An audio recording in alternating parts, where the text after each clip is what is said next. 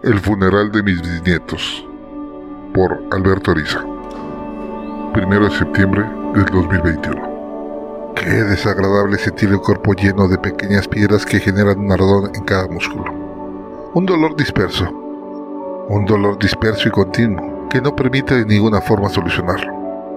Los medicamentos en realidad no solucionan nada. Solo hacen que uno no pueda lamentarse o pedir ayuda. Al fin de cuentas, Solo las pastillas de resignación y el tiempo son el remedio. Siento mis 83 años acumulados en cada célula ardiente.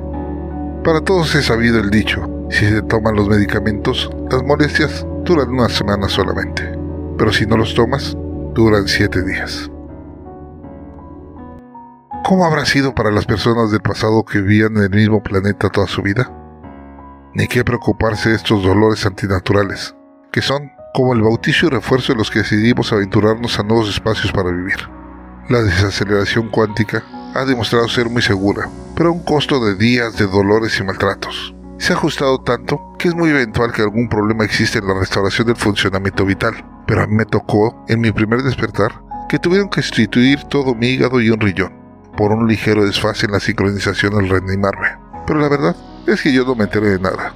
Todo lo hizo la computadora y sus brazos robóticos y cuando recuperé la conciencia solo sentí el mismo dolor que a todos aquejaba.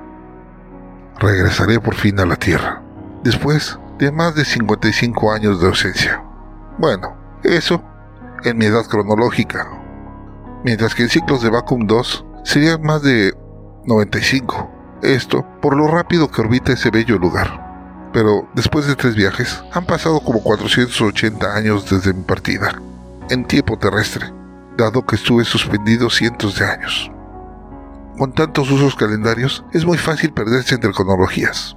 Podría decir que tengo cinco siglos si considero mi nacimiento y el número de ciclos que la Tierra ha dado hasta la fecha de mi arribo, lo cual siempre es un tema que me resulta muy jocoso.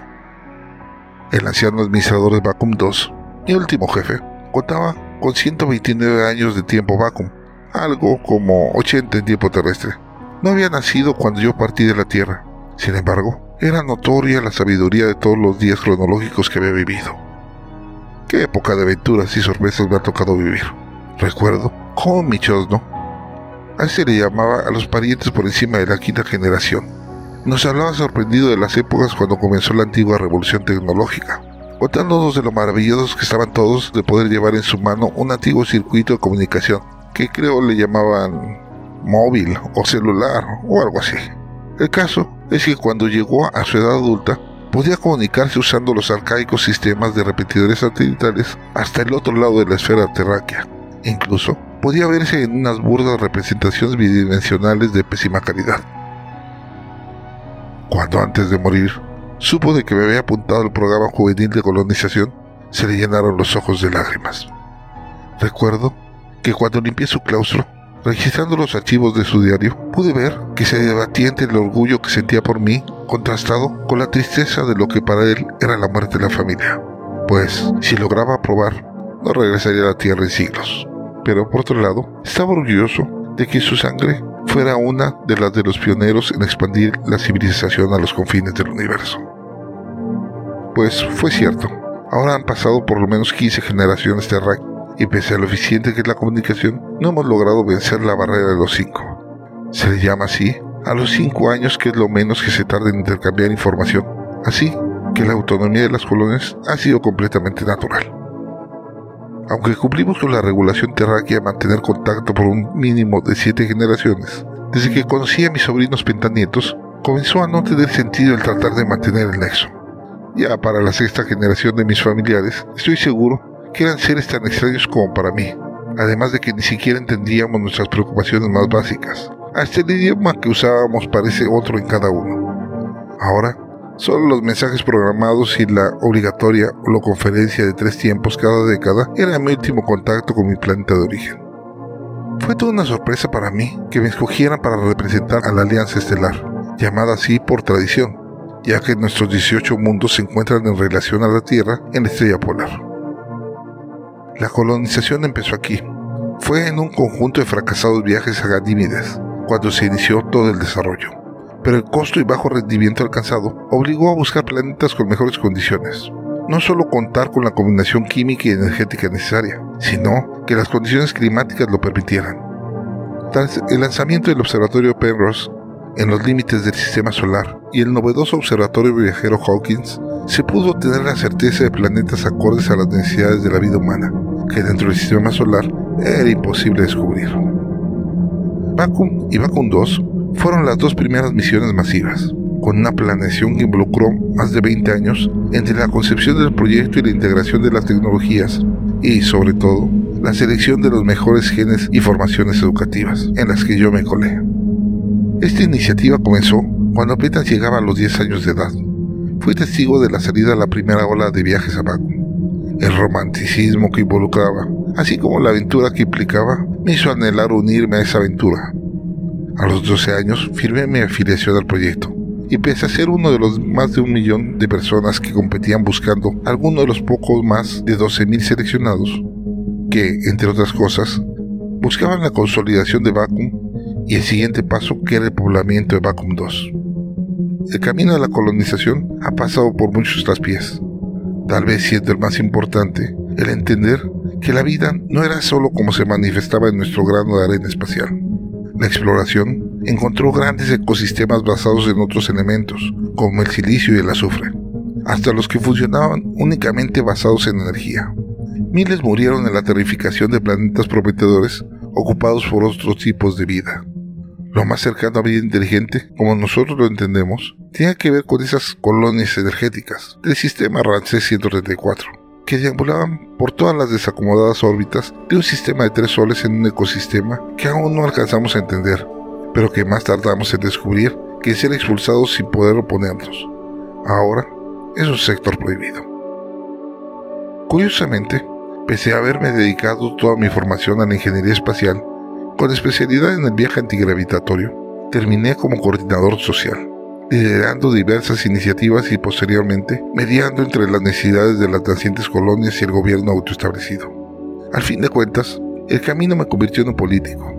Espero, no tan despreciable como otros, pero no puedo negar mi cruz de errores en el camino. Era un hecho que seguir las instrucciones mandadas por un planeta lejano cientos de años luz y con un retraso de por lo menos 5 años era algo que se tornó rápidamente absurdo. Pronto cayeron en lo ridículo los mensajes recibidos, y aunque se brindaba suficiente respuesta, los mensajes versaban en el envío de toda clase de suministros a la Madre Tierra, que en cargas anuales eran acumuladas en las enormes naves de transporte que hacían largos recorridos colectando los aportes de todo el sector.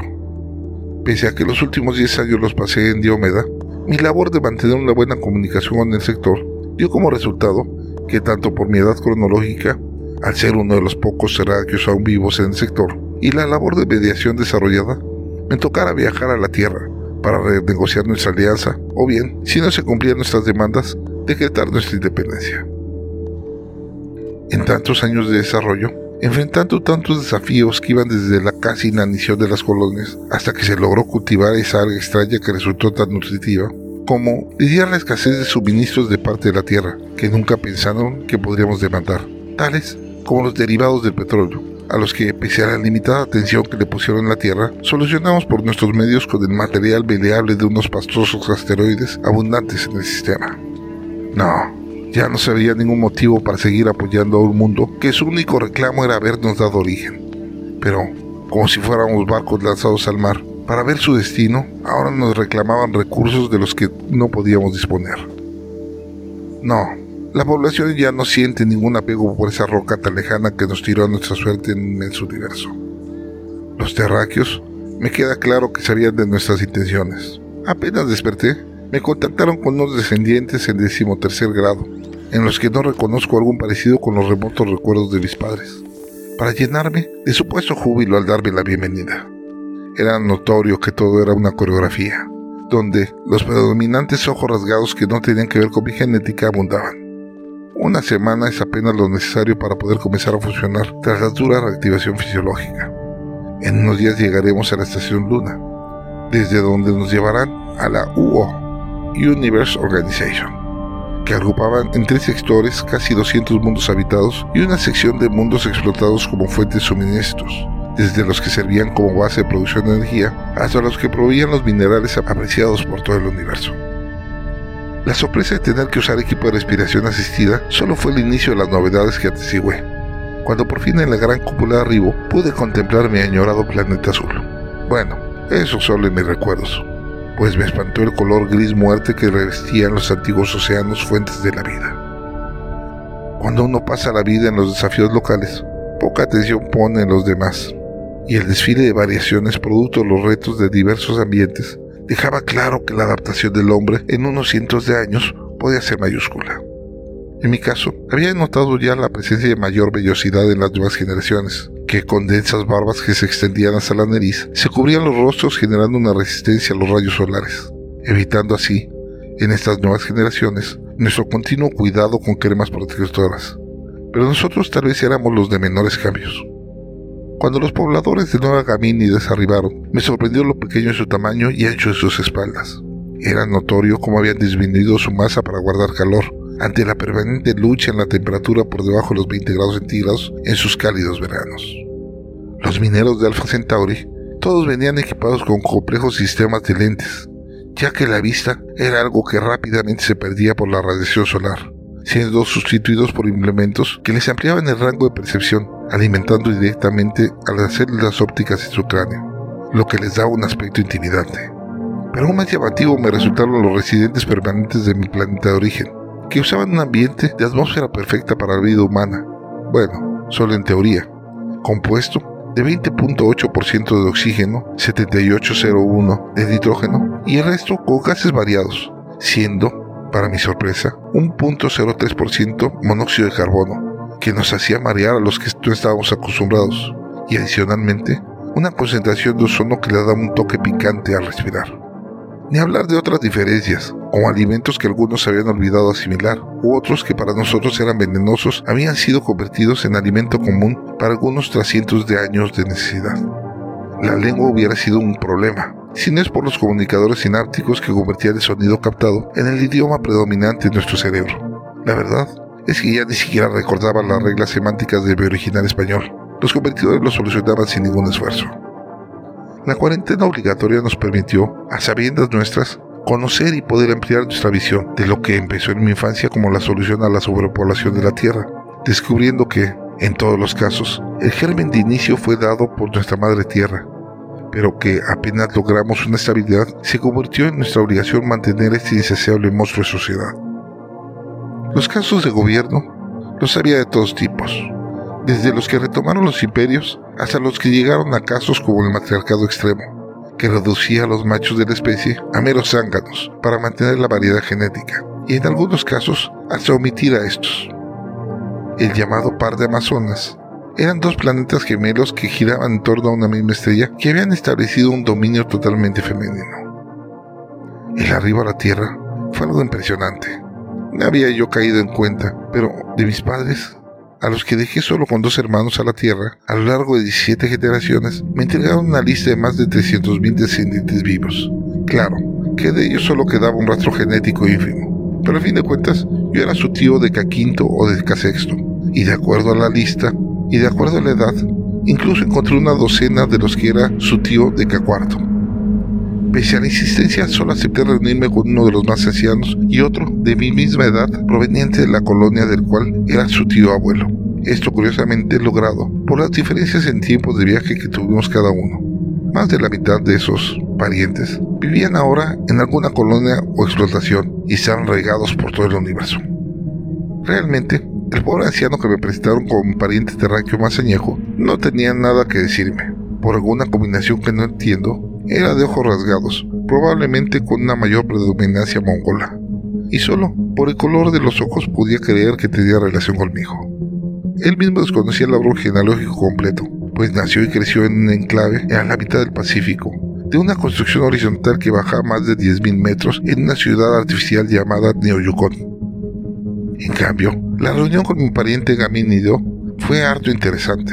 Pese a ser solo un asistente de bajo nivel, quedó claro que el mismo descontexto existía en esas lejanas colonias, que habían recibido el embate de una bomba que aniquiló todo el mundo como respuesta a una antigua insurrección, dejando en claro que si por la vía diplomática no se acogían al benigno trato terráqueo, no tenían miedo de usar el arsenal destructor disponible. Este hecho me llevó a buscar el acercamiento con dicha delegación, que notoriamente estaba más dispuesto a una querella bélica que nosotros, que habíamos dejado como último interés la guerra. En nuestro caso, el sistema de castigos directos y sin atenuantes había generado una población muy atenta de mantenerse en el orden. Por su parte, Ganímides había ya superado varias guerras civiles y por fin tenía un imperio sostenido con una mano firme que no venía a dejarse intimidar por los terráqueos. ¿Cuántos caminos había tomado la civilización? ¿Cuántas variantes en la capacidad invasora de nuestra especie que ahora se dejaba ver en el egoísmo de buscar su propio interés? Qué fácil perdió validez la premisa de George Orwell que emplearon para convocarnos. Después de todo, solo hay una raza, la humanidad. Creo que seré testigo del surgimiento de nuevas humanidades y por tantos nuevos enemigos que inevitablemente lucharán en algún momento por su supremacía. Qué viejo me siento hoy. Los siglos me cayeron encima y aún falta una hora para iniciar los debates. ¿Será que vale la pena participar del inicio de esta tragedia griega que se vaticina? ¿Cómo se darán las cosas? Sea cual sea la conclusión, le informaré de inmediato y dentro de cinco años sabrán del fracaso que eso significó. Eso hará que el sector se sienta independizado y el comercio sea ahora en la medida de las relaciones con otros sistemas. El conflicto del autogobierno de primera instancia será nulo, pero conforme la necesidad de defender nuestro sector se incremente, la cepa bélica de nuestra genética irá tomando fuerza. ¿Y quién quita que en algún tiempo se dará el primer golpe de Estado o la primera guerra contra el sector? Cuando despierte, seguramente me tomaré con una perdida sociedad de paz y armonía, para ver frías y peligrosas armas en producción masiva. Creo que presentaré mi renuncia al aviso, pues no tiene sentido que trate de incorporarme en un ambiente en el que solo veo destrucción y desgracia. No lo sé, lo decidiré al momento. Camino en la adornada pasarela, siendo honrado mi nombre y mi representación, pero siento como cada paso representa un sonido de campana que dobla por la muerte del Homo sapiens. Uno a uno, todos somos mortales. Juntos somos eternos. Apuleyo. Cancún, a 10 de septiembre del 2021.